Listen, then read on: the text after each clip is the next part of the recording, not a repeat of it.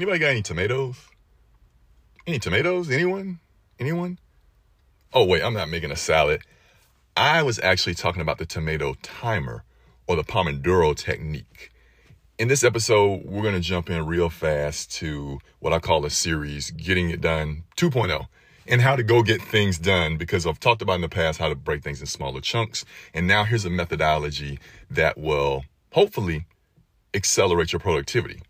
All right, the Pomodoro technique I'll put a link out or you can do a quick Google to understand the history of it. But in a nutshell, it started with this little tomato stopwatch timer clock. And the theory is you're breaking your bigger work or task into small chunks. So let's get into the steps of the timer. What you would do is go find some sort of kitchen timer, cheap $1 store timer, or if you got a smartphone, do a search in your app and find the timer. So your first wave of work will be 25 minutes. So you would set the timer for 25 minutes, go ahead and dig into your task. Once the timer goes off, stop. Then set a timer for five minutes.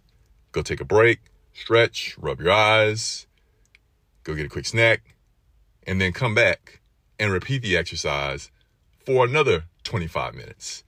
Now, in that first 25 minutes, you may have completed your task, but maybe you have not. All right? Tick, tick, clock. Don't watch the clock. Just do the work. Focus. Hyper focus. All right? 25 second minutes up. Stop. Set another timer. Five minutes. Take a break. By the way, if you're doing the math, an hour has passed by. Just that fast. And then you can look back and see what you've accomplished. You may feel a euphoric feeling or a high for getting things done.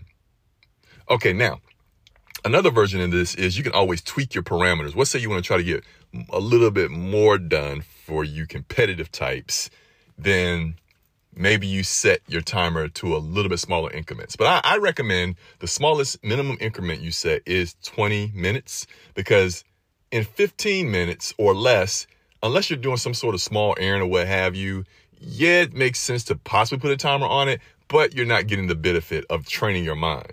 So again, repeat. Let's set our first set. All right. 25 minutes. Okay. Knocking the task out.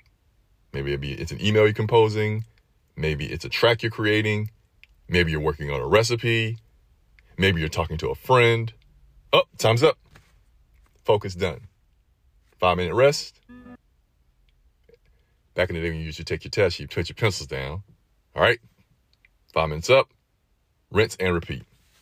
All right. I'm interested to know. I challenge you listeners to do one day of the tomato timer technique and then leave some comments. Let me know what you think.